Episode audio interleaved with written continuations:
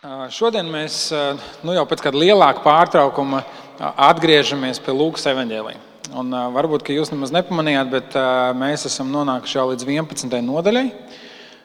Un, un, un, un tagad, kādu laiku, kādas turpmākās sēdienas, mēs turpināsim raudzīties, ko tad Lūka raksta. Ja? Un nonākuši līdz šim brīdim, atceramies, ka pašā sākumā Lūka par savu evanģēlī teica, ka viņš raksta kādam, kādam personāžam vārdā Teofils. Un viņš saka, es rakstu šo, lai tev būtu iespēja pārliecināties, ka tas, ko tu esi dzirdējis no citiem cilvēkiem, no tas, par ko runā apkārt, ka tā ir patiesība un ka tam var uzticēties.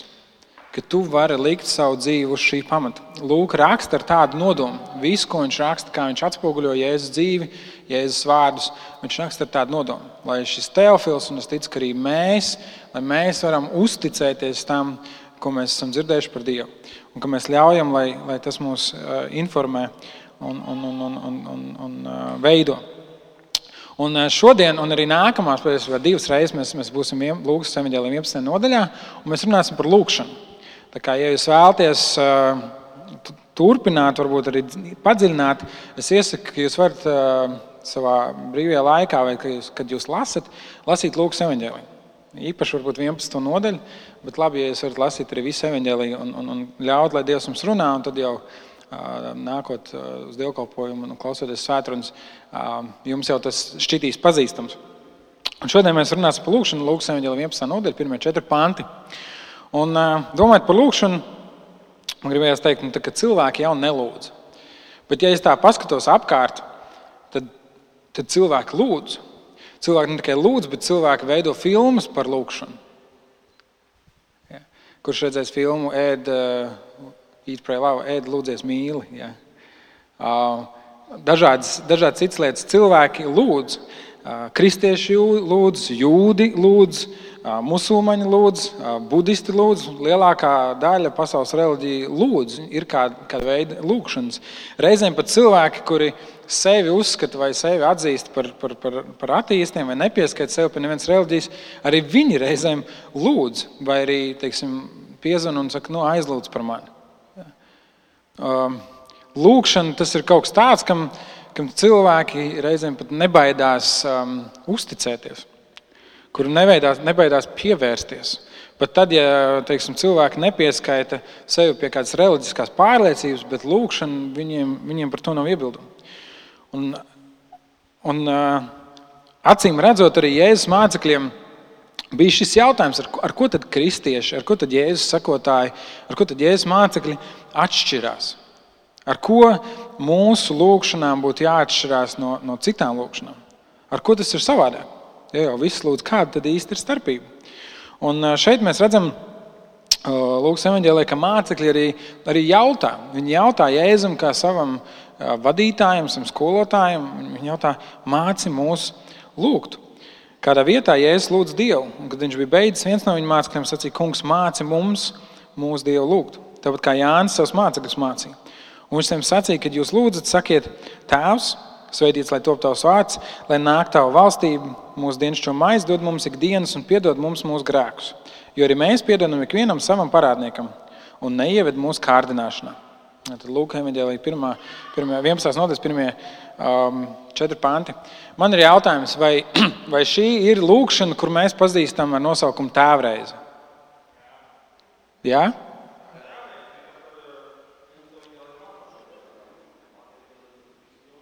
Jā, labi, bet es, es, es atkal, kad es atceros tēvreiz, tad tur teiks, mūsu tēvs debesīs svētīs, lai top tos vārds, lai nāk tava valstība, tavs prāts, lai notiek kā debesīs, tā arī virs zemes. Um, kāpēc Lūka nepieraksta to pilnā veidā? Kāpēc Lūka izvēlas tā? Un, um, Vai nu šī ir tā pati reize, ko Lūks atceras kā Matejs? Tā, tā, ko mēs zinām, tā, ko mēs esam iemācījušies, tā ir no Mateja evaņģēlijas, evaņģēlijas 8. nodaļas. Un vai nu Lūks šo pašu notikumu apraksta citiem vārdiem, viņiem varbūt nelikās tik svarīgi uh, uzskaitīt pilnīgi visu, kas tur ir teikts, vai arī tas ir cits gadījums. Jo, ja mēs saprotam, ka, je, ka kas bija Jēzus, tajā laikā arī šeit mācekļi saka, māci mūsu lūgt tāpat kā Jānis mācīja savus mācekļus. Tātad katrai tādai mācekļu grupai bija kaut, kādas, kaut kādi ritmi, kaut kādi ieradumi, kaut kādā ziņā varbūt tradīcijas, kā viņi lūdza. Un mācekļi lūdza, lai Jēzus viņiem iemāca. Un Jēzus viņš ceļoja apkārt, viņš bija tāds ceļojošais sludinātājs.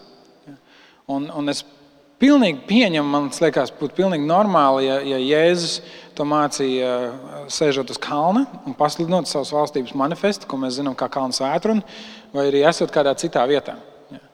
Ka viņš, viņš māca to, kā būs Dievu lūgt. Un, un tas varbūt nebija vārds vārdā tāpat, kā tas bija tajā reizē, bet tur ir kādi principi un arī uz šiem principiem. Um, um, mēs, mēs šodien paskatīsimies un mēģināsim saprast, kāpēc um, Jēzus tā māca un kas ir tā būtība. Iespējams, kādi no jums jau ir dzirdējuši un ir bijuši kādā vietā, kur, kur kāds mācītājs um, teiksim, visu šo mūsu tēvs debesīs lūgšanu. Pa, pa, pa šim teikumam paskaidro un izskaidro, vai nu tas ir vienā reizē, vai nu tas ir varbūt kādās desmit dažādās svētdienās. Un, bet šodien mēs, mēs neiesim tik sīki un detalizēti cauri, bet Bet mēs paskatīsimies, ko tas nozīmē. Un, tā pirmā lieta, ko es gribu uzsvērt, ja, kad mēs domājam par, par lūgšanu, par tēvreiz mūsu tās debesīs, mēs redzam, ka tiem vārdiem droši vien nav galvenā nozīme. Ka tie vārdi būtu tieši tie paši vienmēr. Un, un ir labi iemācīties kaut ko, ko mēs varam atcerēties, ja, kas, kam, kam ir varbūt pat kaut kāds atskaņas, bet, bet tā galvenā nozīme nav tajā. Un varbūt ir lietot citi vārdi, bet uh, tā galvenā nozīme, tā galvenā principa joprojām tur ir. Un, uh, tas, ko es izvēlējos šodien, lai gan mēs ejam cauri lūkšanām, es izvēlējos paskatīties tajā lūkšanā, uh, ko Jēzus mācīja no Mateja evaņģēlīja, sastās nodaļas, un jūs vēlaties, jūs varat atvērt un, un, un sekot līdzi, bet es domāju, ka lielāka daļa no jums zina šo lūkšanu no galvas. Un, tajā laikā Mateja evanģēlijā pirms Jēzus māca šo konkrēto lūkšanu, um, viņš dod arī kādus principus lūkšanai, kas man likās ļoti svarīgi, ka mēs varam apskatīties un arī saprast, kāpēc. Ja, un, um, tajā laikā, kad Jēzus dzīvoja, tā bija vieta un vide, kur, kur sadūrās divas um, Jeruzalem bija vieta, vid, kur sadūrās divas tādas ļoti spēcīgas, bagātīgas kultūras. Un viena bija grieķu kultūra, kas bija Rom, Romas impērijā valdošā ideju jā, vai, vai domu kultūra, kas nes, un, un otra bija, bija šī jūdu kultūra, šī jūdu reliģija, jūdu vēsture. Un tad, kad Jēzus saka, viņš saka, neesiet kā farizēji. kas izvēlās ielas stūros un tirgus laukumos lūgt Dievu. Pēc tam mēs aiziesim pie tā. Bet pirmais, ko Jēzus saka, neesiet kā farizēji, neesiet kā šie jūdu kultūras pārstāvji. Tajā laikā tas bija pilnīgi pieņemami un pat vēlami. Es nezinu, varbūt pat kā likums, ja tu gribēji būt kārtīgs jūds, ka tev bija jālūdz trīs reizes dienā, no rīta, pēcpusdienā un vakarā. Un, teiksim, no rīta lūkšana, tas ir diezgan skaidrs. Nu, tu esi savā būdiņā, māla būdiņā vai teltī, vai, vai nu, kur nu tu dzīvo, un, un tu lūdz to lūkšanu. Nu, vakar lūkšana arī diezgan skaidrs, ka visticamāk tu esi uh, savā mājās un lūdz. Bet šī pēcpusdienas lūkšana tā bija tā, kura bieži iekrita nu, dienas vidū, kad tu esi teiksim, kaut kādās savās darīšanās vai kaut kur. Un, un, ja jūs dzīvē esat kādreiz saskārušies piemēram, ar kādu tādu tiešām nodevušos musulmani, tad jūs zinat, ka, ka viņam ir līdzi tas viņa paklājiņš. Un tad, kad pienāk pareizais laiks, tad viņš to paklājiņu izritina vienalga, kur viņš ir. Principā, un viņš lūdz Dievu. Un, un, un mums tas liekas, ah, nu tas ir islāms un musulmaņi, bet mēs saprotam, ka jūdu kultūrā bija līdzīga. Es nezinu, viņiem bija paklājiņi, bet viņiem bija šīs stundas, un daudzi saka, ka tas bija varēja būt ap, ap trījiem pēcpusdienā šī dienas lūkšana, kad viņi lūdza. Un, un, un sanāca, ka viņi lūdza publiskās vietās. Ja, viņi bija publiskā vietā. Un tad nu, tur tas, ko Jēzus uzsver, tas, ko viņš stāsta, tur bija šie farizēji, šie skolotāji, šie jūdi, kur gribēja parādīt, cik viņi ir reliģiozi un pareizi un cik viņi ir ticīgi, ka viņi nostājās tur, kur viņus vislabāk var redzēt.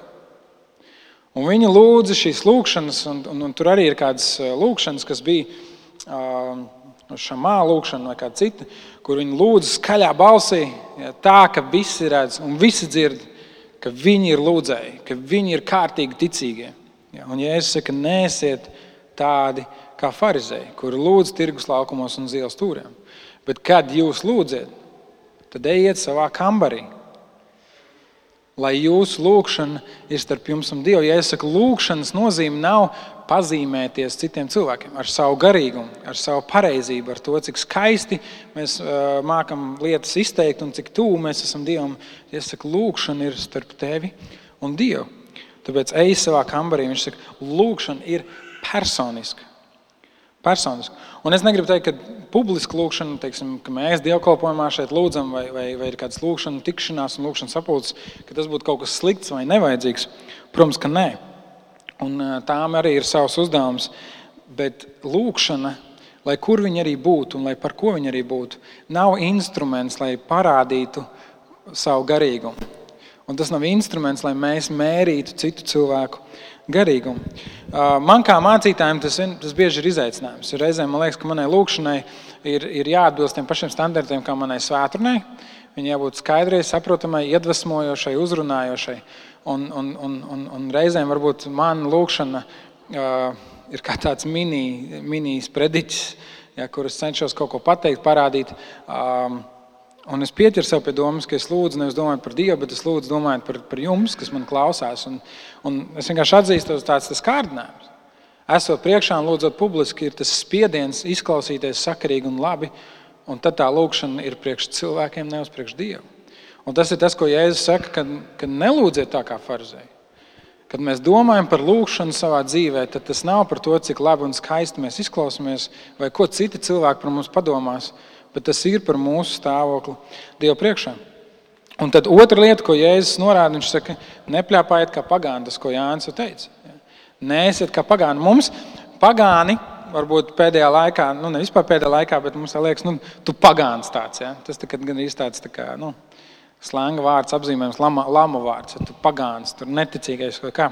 Jūdu laikā šis vārds viņš bija, viņš bija vienkārši etnisks vārds, ja? kas nošķīra, ka bija jūdi bija tie, kas piederēja Dieva draugai, Izraēla tautai. Tur varēja būt arī sveši zemnieki, kuri bija ievērojuši jūdu rituālus un pievienojušies draugai. Un, un, un, un tad otra daļa bija pagāni. Visi citi, kas nav jūdi. Tas ir vienkārši etnisks, etnisks nosaukums - pagāni. Bet, um, Un, un pagānu pārsvarā bija šie, šie grieķi, kurus teica, ja, tad jūdi bija tā viena puse, un tad otra bija šie grieķu kultūras pārstāvji. Ja jūs kāds kādreiz esat lasījuši šos grieķu eposus, vai stāstus, vai, vai vētījuši grieķu dievības, tā tālāk, tad, tad, tad tur šīs lūkšanas bija nu, tāds, tāds vesels priekšnesums, vesela misija, vesels uzdevums. Um, vajadzēja pārliecināt Dievu um, ka, ka lūkšanas ir vērts uzklausīt. Vajadzēja pierunāt Dievu, vajadzēja parādīt tam Dievam, ka, ka, ka tas, ko es no viņa lūdzu, un tas, ko es prasu, tas ir ļoti, ļoti svarīgi. Uh, viens ļoti labs piemērs no vecās derības, kur gan tā nebija grieķu kultūra, bet tā bija apkārtējo pagānu valdošā kultūra. Atcerieties, kad Ēlija, ja, stāsts par Ēliju un Bāla praviešiem, kur viņiem bija šī sacensība. Viņi uzcēla altārus, tādas lielas akmeņkaudzes. Un, un, un, un, un, un sacensties un teica, nu, kurš tad Dievs ir īstais. Ja, viņi uzlika tur šo upuri, šo lopiņu, un Ēlija viņš viņu vēl tur ar ūdeni aplaistīja tā, ka tur viss bija izmircis, pilnīgi slapjš, un tad Ēlija lūdza Dievu. Un, ja mēs lasām to lūgšanu, viņa bija ļoti vienkārša. Viņš saka, Dievs, es zinu, ka tu esi valdnieks pār visu, tad lūdzu nāc parādi, kas tu esi, un, un ļauj nāc, lai uguns nonāk no debesīm un, un šo upuru sadedzina. Un tur teica, ka uguns nonāca sadedzināja ne tikai to lopiņu, bet arī visus tos akmeņus, visus, un tā, ka nu, tur tā viss izžuva un nekā vairs nebija. Un tad bija šie bāli priesteri, kur arī salika tos akmeņus, uztaisīja šo altāru, salika malciņu, uzlika to lopiņu, beigt jau. Un, un lūdz Dievu, lai, lai, lai savu dievu, lai nāk uguns. Ja, viņi tur lūdz un lūdz un lūdz, un nekas nenotiek. Un, un Ēlija, viņš tāds laikam ar labu humoru izjūt, sarkastisks vīrs, būdams, viņš saka, nu, lūdziet skaļāk, varbūt Dievs jūs, jūs Dievs guļ. Ja, ja mēs paskatāmies, tad tur teikts, varbūt jūs Dievs atvieglojas, ja, varbūt jūs Dievs uz to lietu ir aizgājis. Ja Ēlija smejas par šiem vīriem, un viņi lūdz, un tur teica, ka viņi sāk tur skaļāk bļaut, viņi sāk dejot, un viņi sāk sev griezt, un viņi sāk kaut kādas lietas darīt, ja tas parāda to, tajā laikā tā izpratne bija tāda, ka tev ir jāsasauc Dievs, jāparāda Dievs savu daudzo vārdu dēļ. Un, ja es saku, neesiet tādi kā pagāni, Jūsu Dievs jau zina, kas jums ir vajadzīgs. Un bieži vien ir bijis tā, ka mums liekas, ka laba lūkšana ir tā, kas ir ilga lūkšana, kur mēs pavadām daudz laika lūdzot. Un es domāju, pavadīt daudz laika lūdzot ir ļoti labi. Bet te Jēzus pastāsta daļu no šīs labās vēsts, no evaņģēlīja, kur viņš saka, jūs tēvs jau zina, kā jums vajag. Kādam no jums liekas, varbūt, bet, bet, nu, kāpēc man jālūdz, ja Dievs jau zina, kas man ir vajadzīgs?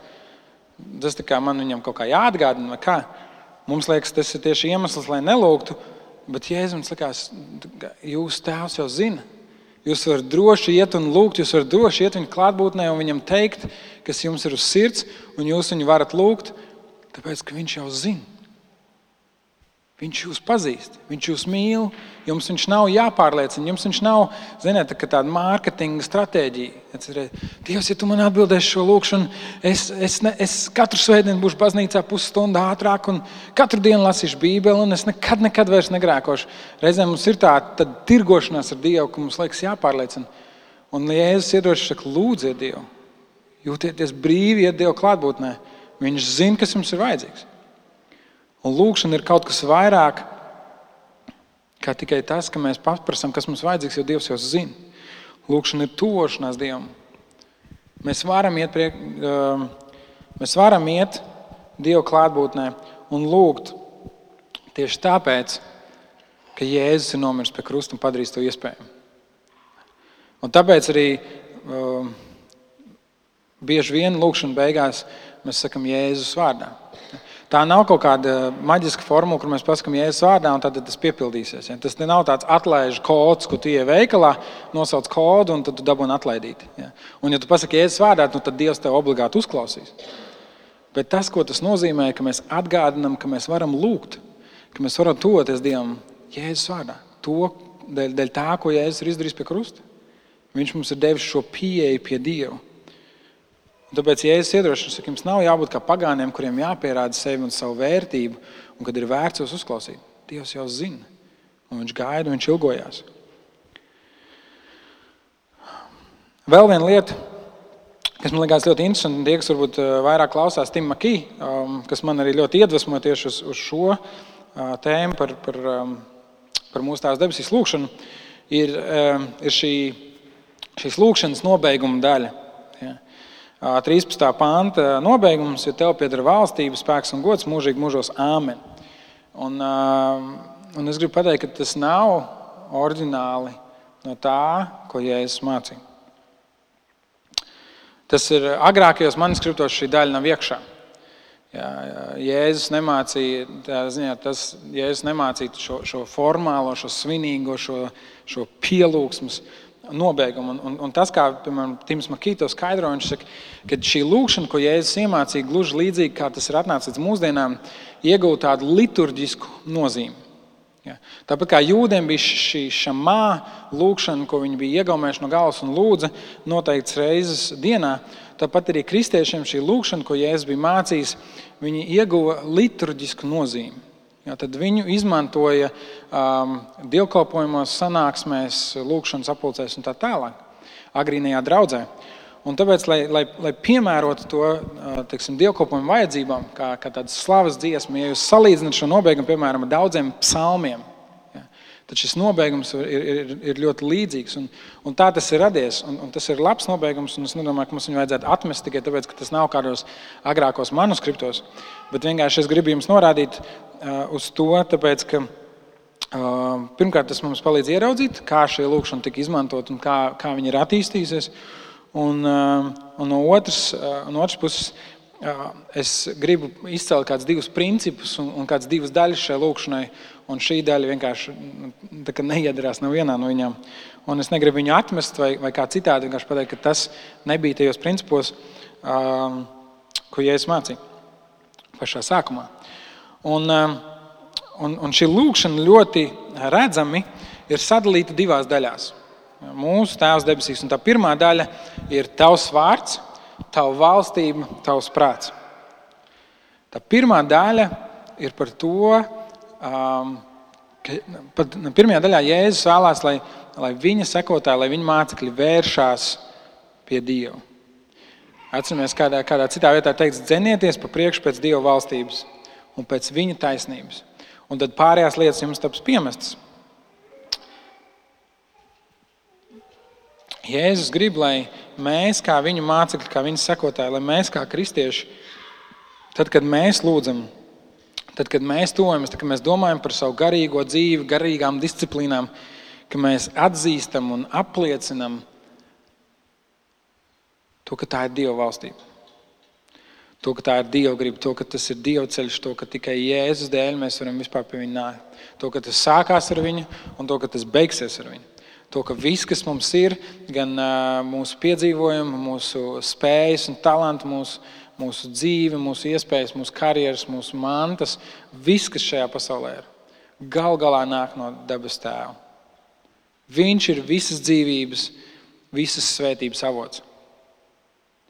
Un ka kristieša, Jēzus mācekļi, Jēzus sakotāji primārā vēlēšanās un vēlme un ilgas būt pēc tā, lai Dieva valstība nāk. Tas ir tas, ko es teicu Lieldienas svētdienā. Tie, kas no jums varbūt bija, kad reizēm tā mūsu uztvere ir par to, ka, ka kristietība, ka mūsu ticība ir kaut kas, kas notiek mūsu dzīvē. Un, un, un, un reizēm mēs tā arī runājam, sludinam, pieņem Jēzu savā sirdī, ielaid Jēzu savā dzīvē. Um, kas varbūt ir labi domāts, bet tas līdz galam nav pareizi. Ja mēs skatāmies uz tā kā Jēzus, tad viņš, viņš pieprasa vārds, ka viņš saka, nāc un sako man. Tad, kad pie Jēzus pienāca, ka cilvēks saka, pārdod visu, izdala nabagiem un nāca sako man. Tad, kad Jēzus runāja, ka cilvēks saka, tu nevari kalpot diviem dieviem. Tu nevari kalpot dievam un mantai. Tas, ko Jēzus grib, lai, lai viņa sekotāji, lai kristieši pilnībā iegremdējās um, valstībā. Tad, kad mēs nākam saskarsmē ar Dievu, mēs saprotam, ka Viņš ir daudz lielāks.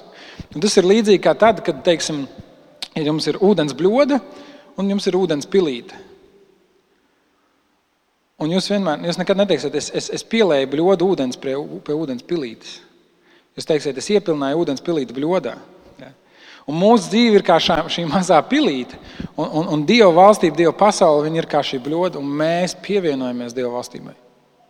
Tas ir tas, ko Dievs vēlās. Kad Viņš aicina savus cilvēkus, ka Viņš izaicina savus mācekļus, ka Viņš sastopas um, kādu cilvēku. Viņš saka, šī ir mana valstība. Šis ir tas, kā pasaule ir iekārtota. Šis ir tas uzdevums, ko es gribu uzticēt cilvēkiem, ko es gribu dot draudzēji. Nāc un saka, man, pievienojies man.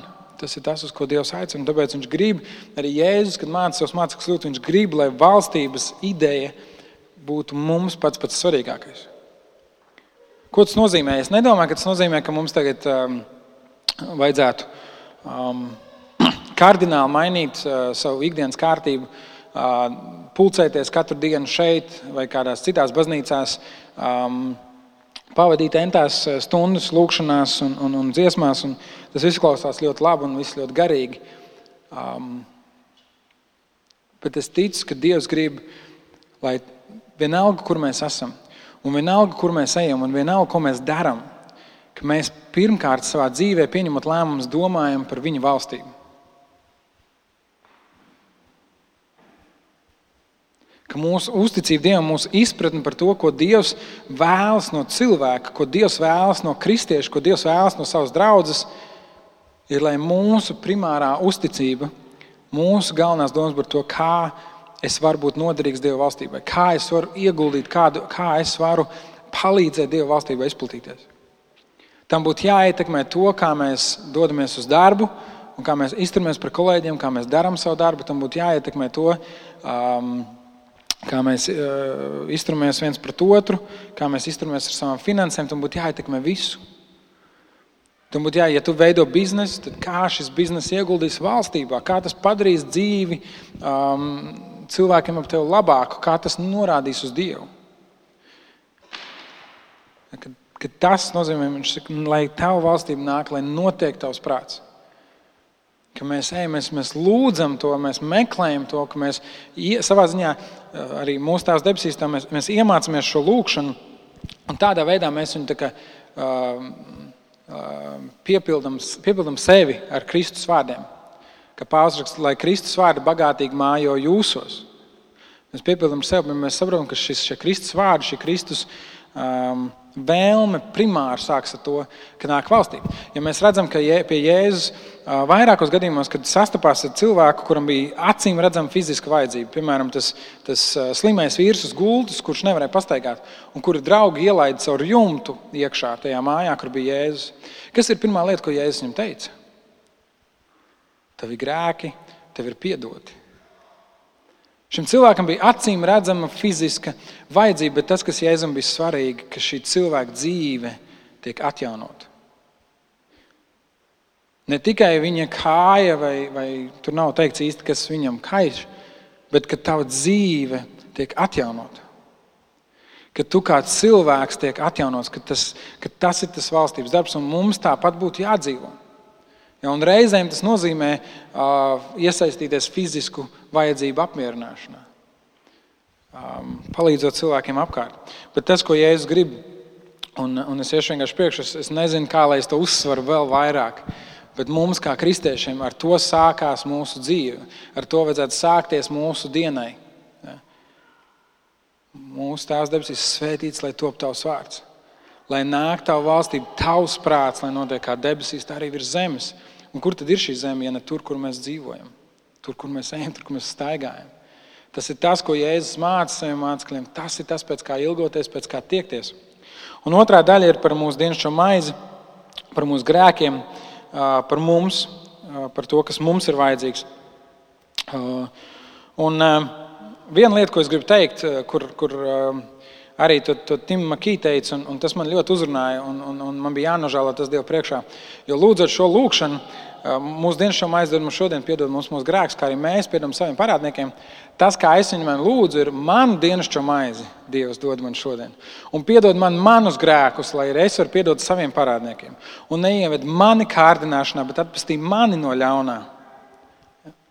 Tad, kad es lūdzu šo lūgšanu, es lūdzu mūsu un manus un mūsu un, uh, un mūsu, bet es domāju iekšā manus. Es nezinu, varbūt jums, jums arī tā. Varbūt nav. Varbūt jūs esat tie, kur, kur ir mazāk egoistiski un, un jūs uzreiz domājat par citiem cilvēkiem. Bet priekš manis tā bija tā lieta, kas man bija jāatzīst, ka tā ir. Es domāju par sevi. Es iedodu Dievam to daļu, kas viņam pieder, lai tā valstība nāk, bla, bla, bla, slāva tev bet dod man manu maizi, un piedod man manus grēkus, un maini manu dzīvi, un palīdz man iet uz priekšu. Bet tas, ko Jēzus māca, viņš saka, mūsu dienascho maizi dod mums šodien. Piedod mums mūsu grēkus, ka arī mēs piedodam saviem parādniekiem, un neieved mūsu kārdināšanā, bet atpestī mūs no ļaunā. Jēzus nerunā par, par, par, par mani kā individuālu cilvēku, viņš runā par, par mums, kā par draugu, kā par kopienu, kā par community, ja, par, par koinoniju. Viņš runā par cilvēkiem kopumā. Mūsu. Ka tā mūsu vēlme būtu ne tikai par to, lai mana dzīve uzplaukstu, lai ar mani viss ir kārtībā, lai, lai es negrēko, lai es varu dzīvot savu dzīvi, bet ka mēs kopumā ka mums visiem ir ko ēst, un visiem ir kur dzīvot, un visiem ir kur apģērbties. Un ka mums visiem mūsu grēki ir piedoti, un ka mēs visi mīlam Dievu un tuvojamies Viņam un augam savā attiecībās ar Viņu. Ka mēs visi savā starpā dzīvojam mierā un harmonijā, un kad, kad ja ir kaut kāda spriedze cilvēkiem attiecībās, ka, ka tas tiek nolīdzināts, ka mēs, mums ir piedots un mēs piedodam, un ka mums palīdz staigāt šajā dzīvē, kur ir daudz kārdināšanas un ļaunuma. Mēs visi Ne tikai es.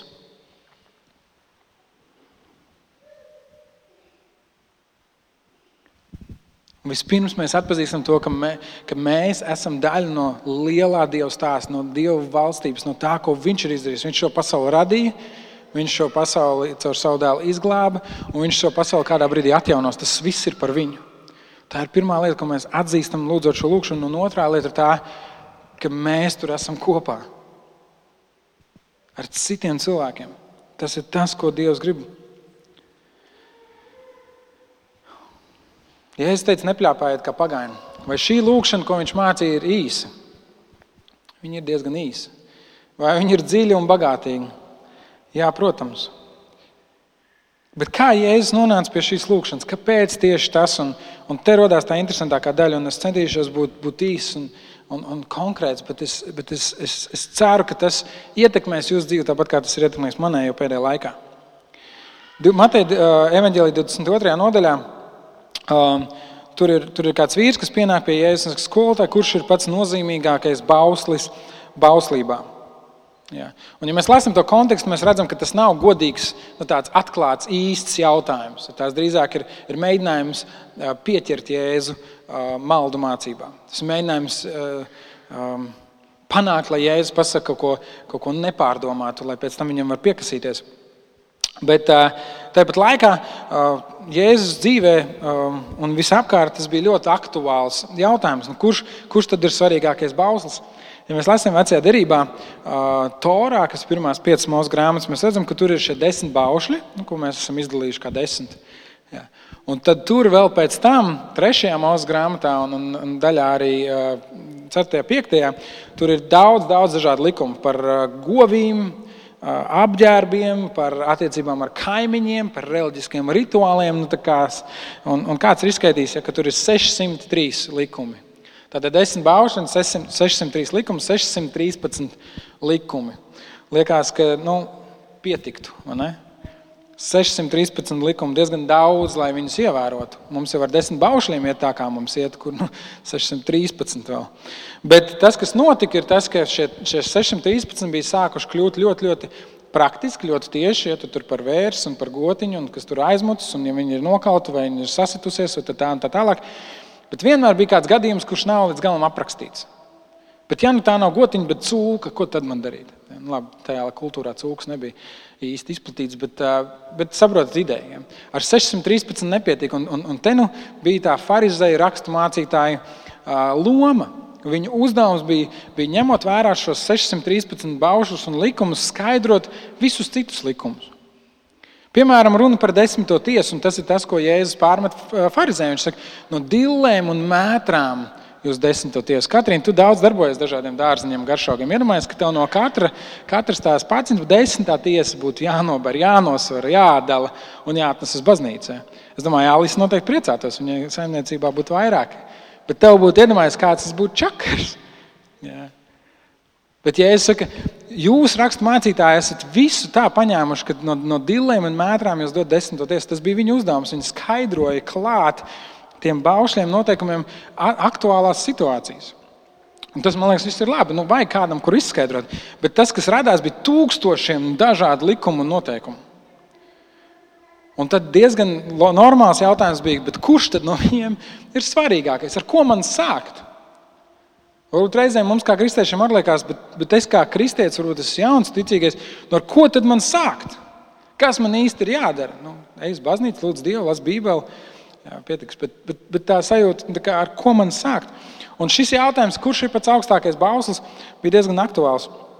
Un, un, un, un kurš tad ir svarīgākais? Un, un viņi uzdeva šo jautājumu Jēzum, jo tur bija dažādas, jau tajā laikā bija dažādas šīs šīs skolas. Viena domā, ka tas ir svarīgāk, un cita domā, ka tas ir svarīgāk, un, un citi pievērs uzmanību. Tam gluži kā mūsdienās. Ne? Baptisti, harizmāti, luterāņi, katram kaut kas ir svarīgāks. Un, un, un, un viņi domā, ka Jēzus tūlīt atbildēs, un tad varēs saprast, ah, reku, Jēzus ir baptists. Ja? Svarīgi ir nedējot, o, oh, Jēzus ir baptists. Vai arī laidiet bērniņus pie manis, ja es teicu, Jēzus ir luterāns. Ja? Viņi tas, tas, tas, tas, ko viņi grib izdarīt. Un Jēzus saka, Svarīgākais ir mīlēt Dievu savu kungu ar visu savu sirds, dēļ un prātu. Mīl Dievu. Viņš atbild, no kurienes tas ir? Ja es to izdomāju, Nē, viņš to neizdomāja. Tas ir no 5. mūža grāmatas, no šīs pašas storas. Tie klausītāji, kas, kas tur bija, to jau bija dzirdējuši. Un viņš saka, mīl Dievu. Pats svarīgākais ir mīlēt Dievu. Un tad viņš pats saka, viņš saka, un otrs šim līdzīgs. Tā kā otrs svarīgākais.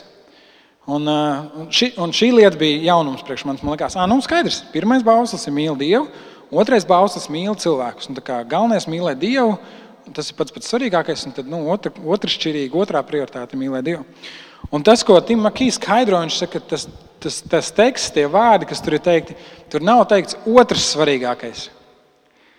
Bet ir svarīgākais un arī svarīgākais. Tā kā mīlēt Dievu, mīlēt cilvēku, kurš tad ir svarīgāks? Jā, abi. Un saka, tas ir nu, vēl viens paradoks, kas lauzīs mums tagad galvu, bet šie divi baušļi, šie, šie divi teikumi ir svarīgākais bauslis. Ja? Tas, kā, kā Dievs ir viens Dievs trīs personās, un tad domā, kāds ir iespējams, tāpat arī šis ir viens svarīgākais bauslis. Mīl Dievu un mīl cilvēkus. Pagaidā, tad Dievu vai cilvēkus? Jā.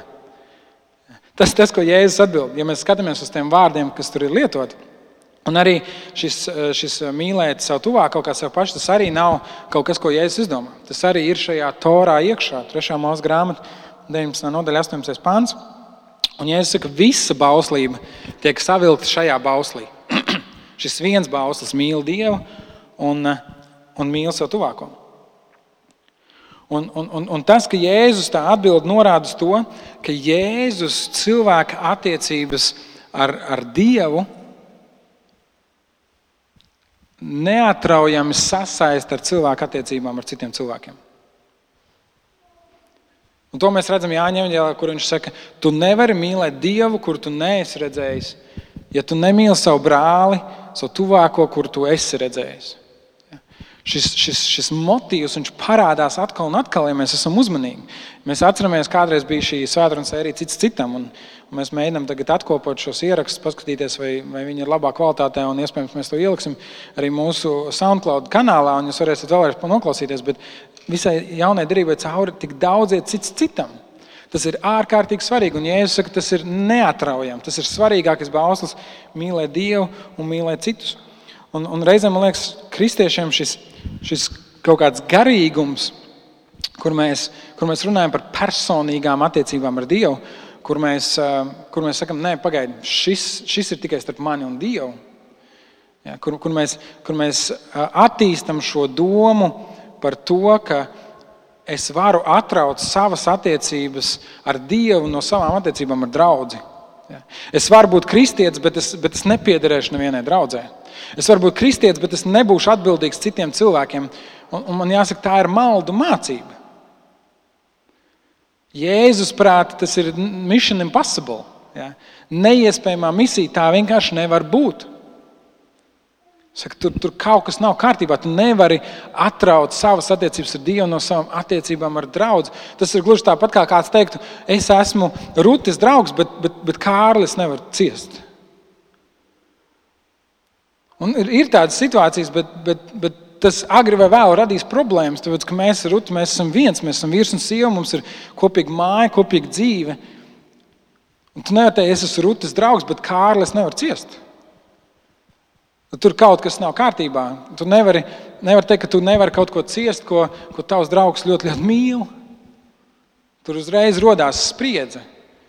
Un tā, tāpat ir arī šeit, kur Jēzus saka, mīl Dievu un mīl to, ka kāds tam sakars ar um, lūkšanu mūsu tēvs.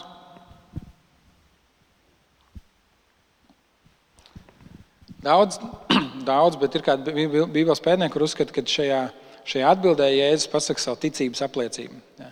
Kaut visiem šī ticības apliecība būtu tik īsa kā Jēzum.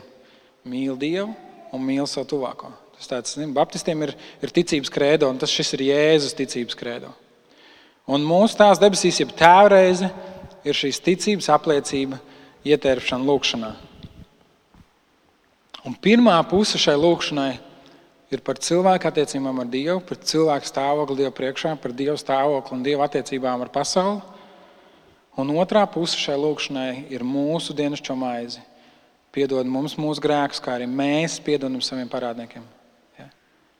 Tās ir attiecības starp cilvēkiem. Jēzus šo savu ticības krēdo ietērpj šajā lūkšanā.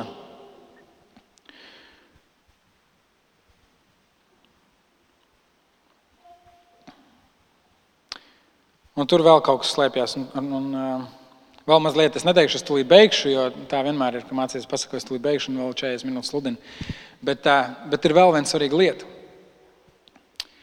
Tad, kad Jēzus māca lūgt, Un, ja mēs paskatāmies uz šo lūkšanu, viņa sevi ietver darbību. Jūs esat kādreiz pamanījuši to? Kad, kad šī lūkšana visu laiku ir par darbību. Mūsu tēvs ir svētīts, lai top tavs vārds. Tā ir darbība. lai nāk tava valstība, lai nāk, lai valstība nāk, lai notiek darbība. Tavs prāts, lai notiek, tavs prāts, lai notiek, lai notiek darbība. Mūsu dienas šo maizi dod mums šodien, dod mums kaut ko, notiek darbība. Piedod mums mūsu parādus, lai notiek darbība. Kā arī mēs piedodam saviem parādniekiem, lai notiek darbība. Un neieved mūsu kārdināšanā, šajā gadījumā, lai nenotiek darbība. Bet jūs esat pamanījuši, ka visa šī lūkšana ir kā tāds aicinājums, kā tāds izaicinājums uz darbību. Ka Jēzus sagaida to, ka, ka mēs ne tikai pateiksim šo savu ticības apliecību, ka mēs ne tikai noskaitīsim viņu kā pantiņu vai izlūksim viņu kā lūkšanu, bet ka mēs tajā arī dzīvosim. Ka tā būs darbība. Tad, kad es lūdzu, lai, lai, lai tavs prāts notiek, lai tava valstība nāk, ko es ar savu dzīvi daru, lai Dieva prāts notiek šajā pasaulē? Ko es ar savu dzīvi daru, lai Dieva valstība aug? Ja, man kā mācītājam ļoti viegli at, attaisnoties, teikt, es katru svētdienu gandrīz sludinu. Kur nu vēl vairāk, bet ziniet, var vairāk un vajag vairāk. Es esmu pārliecināts, ka Dieva valstība nenāks tad, ja mēs savu, savu ticību, savu, savu paļāvību Dievu redzēsim kā tikai svētdienas aktivitāti. Bet ko es daru, lai nāk Dieva valstība?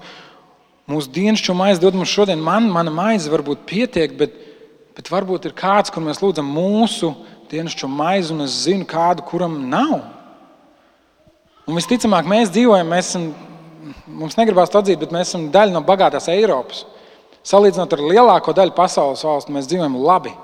Un lielākā daļa no mums varbūt maize un ūdens nav mūsu ikdienas diēta. Bet noteikti ir kādas lietas, kas mums pietrūkst. Kur mēs redzam brālim vai mūsu māsai, kaut kas nav no tā, kas varētu būt tādai um, efektīvai, pilnvērtīgai dzīvei, kas palīdz augt un attīstīties un kļūt par svētību. Un tad, kad es lūdzu mūsu dienas maizi, varbūt man tā maize ir, Bet kā ir ar kādu, kuram nav?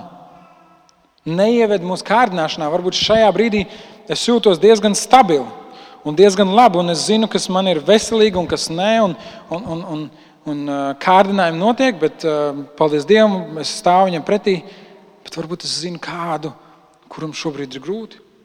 Kurš cīnās ar nelāgiem ieradumiem, kurš cīnās ar nelāgām domām, kurš cīnās ar šaubām un neticību kādu, kurš atrodas ļaunuma epicentrā, uzbrukuma epicentrā, vai tas ir garīgs uzbrukums, vai tas ir uh, cilvēku nesaprašana, vai tas ir kādas um, sabojātas attiecības. Kad es lūdzu, neieved mūsu kārdināšanu, es domāju tikai par sevi vai par apkārtējiem, un ko es varu darīt, lai palīdzētu, ko es varu darīt, lai mainītu, kā es varu tajā iesaistīties. Gluži tāpat kā notis, es apsolīju Guntim, ka es, ka es uh, lietošu šo piemēru par notīm. Un, un, uh, ir tā, ka, ja paņem nošu, teiksim, dziesmu grāmatu atver vaļā, un tur ir šis notis, es ar savu 2, 3, 4 klases solfeģo izglītību varu viņus nu, izburtot. Ja. Es pastos, ah, nu, tur apakšsvītriņa, mazā apakšsvītriņa zem tām piecām bija do. Zem tās apakšsvītriņas bija rē, ja, nu, kaut kā tā tur gāja. Es varu izburtot šīs notis, Es pat varu iemācīties diezgan tekoši teikt, do, re, mi, fa, sol, la, si, do. Bet, ja kāds man teiks, ka paņem 48. dziesmu nodziedi, nu jūs visi skriešus izmuksiet ārā. Ja, bet, bet tā nošu grāmata, dziesmu grāmata, nociņas ir domāts, lai dziedātu. Tas, ka es viņu varu iemācīties, izburtot un izlasīt un saprast, kas tur ir, Tas vēl nenozīmē, ka es to pielietoju un, un, un lietoju to grāmatu tam, tam mērķim. Tāpat ir ar šo lūkšanu. Mēs varam iemācīties viņu no galvas, un mēs viņu varam skaidīt kopā, un mēs viņu varam lūgt kopā arī pēc vakarēdienas un citās reizēs. Bet viņi nav domāti tikai, lai, lai, lai mācītu izburtot. Viņi ir domāti, lai tā ietekmē to, kā mēs dzīvojam savu dzīvi.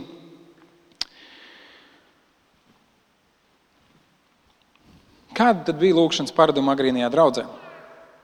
Mēs ievērojam to, ka Jēzus ir um, mācot saviem mācekļiem lūgt, viņš nesaka, ja jūs lūdziet, vai jums vajadzētu lūgt. Jēzus saka, kad jūs lūdziet. Ja. Jēzus pieņem to par pašsaprotamu lietu, ka mācekļi lūdz. Un es jau minēju, um, kad, kad šī, šī jūdu paraža, un tas arī nāk no Toras, ja, um, ka, kad, kad viņiem bija šīs lūkšanas trīs reizes dienā. No rīta, pa dienas vidu un vakarā. Kad tas bija tāds standarts. Mums šajā brīdī liekas, ka nu, tas varbūt ir kaut kāds radikālais fanātisms, vai tas ir kaut kas, kas tikai musulmaņiem ir. Bet mēs redzam, ka patiesībā Jēzus laikā tas bija, tas bija kā daļa no viņa ikdienas, kā daļa no viņa dzīves. Lūk, trīs reizes dienā. Ja, to mēs redzam arī Dāvids vecajā darbā, 55. psalmā. Viņš saka, no rīta, vakarā un pēcpusdienā. Mēs redzam Daniels, kad viņš bija šajā Bābelē, izvests trimdā. Viena no lietām, ko viņam pārmet, ir, ka viņš lūdz trīs reizes dienā. Um, un, un arī Jēzus laikā, es, kad jūs lūdzat? Ja? Kad jūs lūdzat?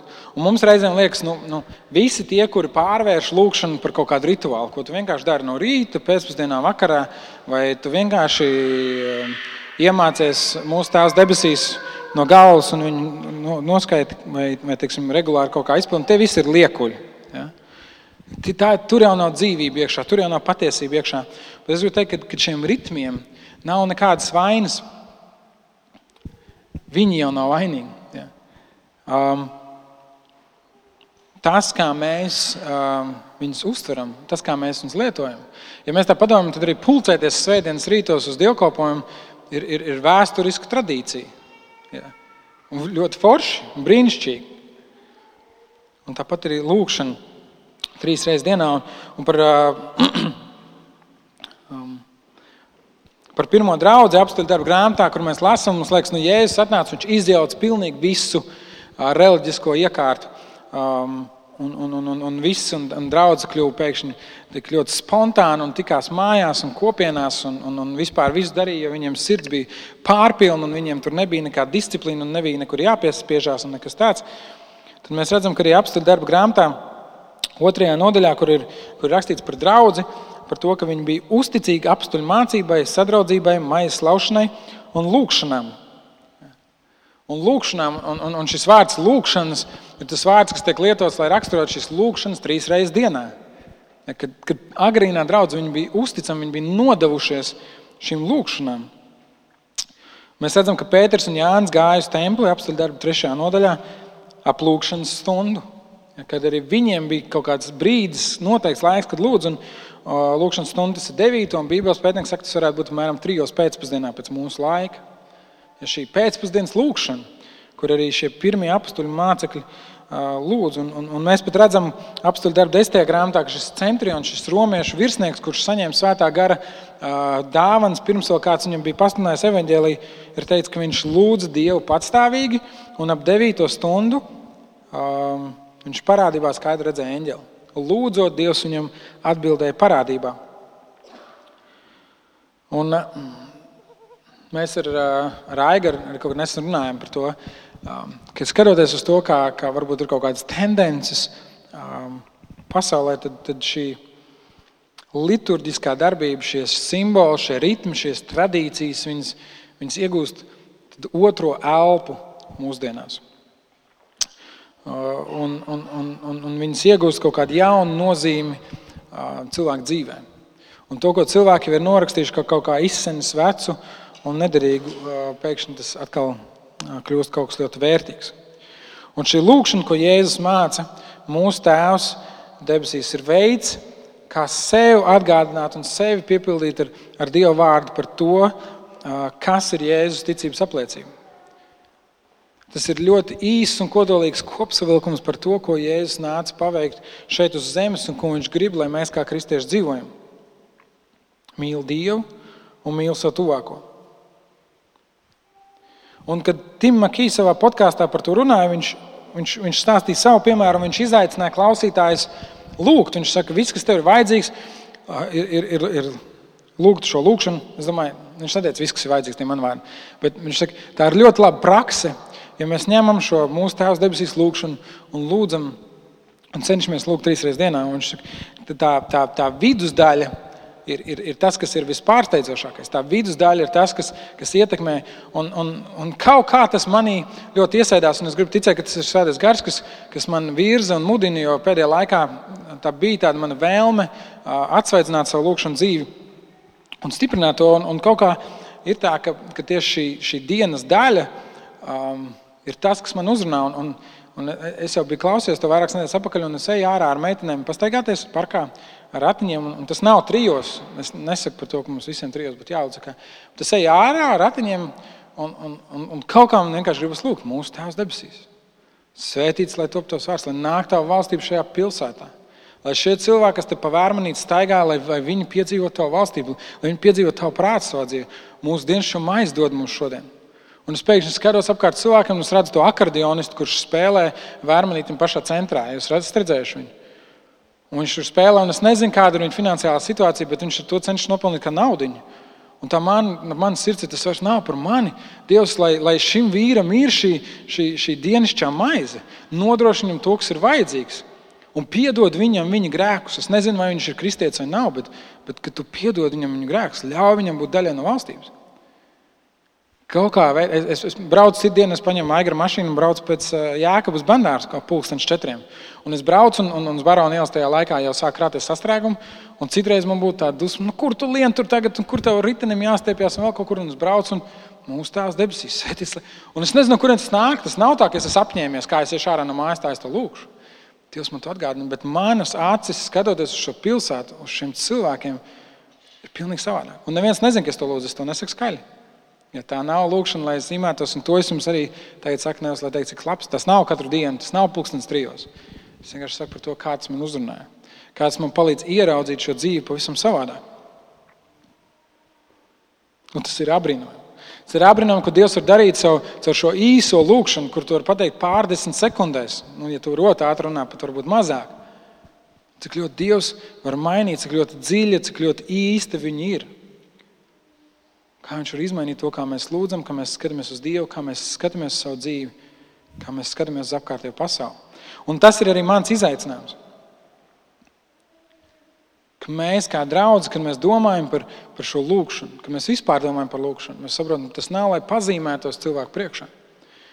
Tas nav, lai mēs pārliecinātu Dievu mūsu svētīt, jo Viņš jau zina, kas mums ir vajadzīgs. Bet mēs savu sirdi sinhronizējam ar Dieva gribu ar Dieva sirdi, ar Dieva plānu. Un mēs varam lūgt, un, un ja tas noder jums kā, tāds, kā tāda prakse, kā tāds atgādinājums, kā tāds ritms, tad lūdziet šo lūgšanu trīs reizes dienā. Un ļaujiet, ka Dievs uz jums caur to runā. Un ļaujiet, ka tas kļūst dzīves un, un, un, un patiesa. Un ka mēs ne tikai to pasakām vai noskaitām un ķeksīts, un tad mēs viens otram parādām, jā, šodien visas trīs reizes, bet mēs ļaujam, ka tā lūkšana maina mūsu un to, kā mēs dzīvojam. Ka mēs sākam ieraudzīt citu cilvēku vajadzības, ka mēs sākam ieraudzīt, kur citi cilvēki ir savās attiecībās ar Dievu. Jo Dievs ir visu, visa radītājs. Un tie, tie, tie cilvēki, kas staigā tur pa ielām, arī ir viņa bērni. Varbūt viņi viņu nepazīst. Varbūt viņi neko negrib dzirdēt par Dievu. Bet Dievs ilgojas Lai viņi atgriežas mājās, kā šis pazudušais dēls, jo viņš arī viņus ir radījis viņu mātes miesās. Tas ir tas, ko 139. psalma autors saka. Un Dievs ilgojās, lai arī šie cilvēki ir un ka mēs varam iekļaut viņus tajā savā lūkšanā un saprast to. Tā kā lai Dievs eh, šobrīd ar svētā gara palīdzību pārliecina jūsu sirds par lūkšanu, par to, kas ir svarīgs. Jums ir kādas citas prakses, kas jūs tuvina Dievam un, un, un, un ļauj jums izdzīvot savu ticību. Tas ir brīnišķīgi. Jūs varat padalīties viens ar otru par to, ko lūkšana, kādā veidā lūkšana jūs maina un, un kā Dievs uz jums runā. Bet, ja tā nav, ja tu esi tā kā es, kurš kādu laiku jau, kad vairākus mēnešus jau meklē veidus, kā, kā atsveidzināt savu lūkšanu dzīvi, kā atgriezties pie kaut kāda noteikta ritma, es ceru, ka šis jums var palīdzēt. Svētais gars jūs pamudina lūgt, lūdziet, lai jūsu lūkšana no, no, no, no teorijas, no, no ticības apliecības kļūst par kaut ko, kas ietekmē to, kā jūs dzīvojat.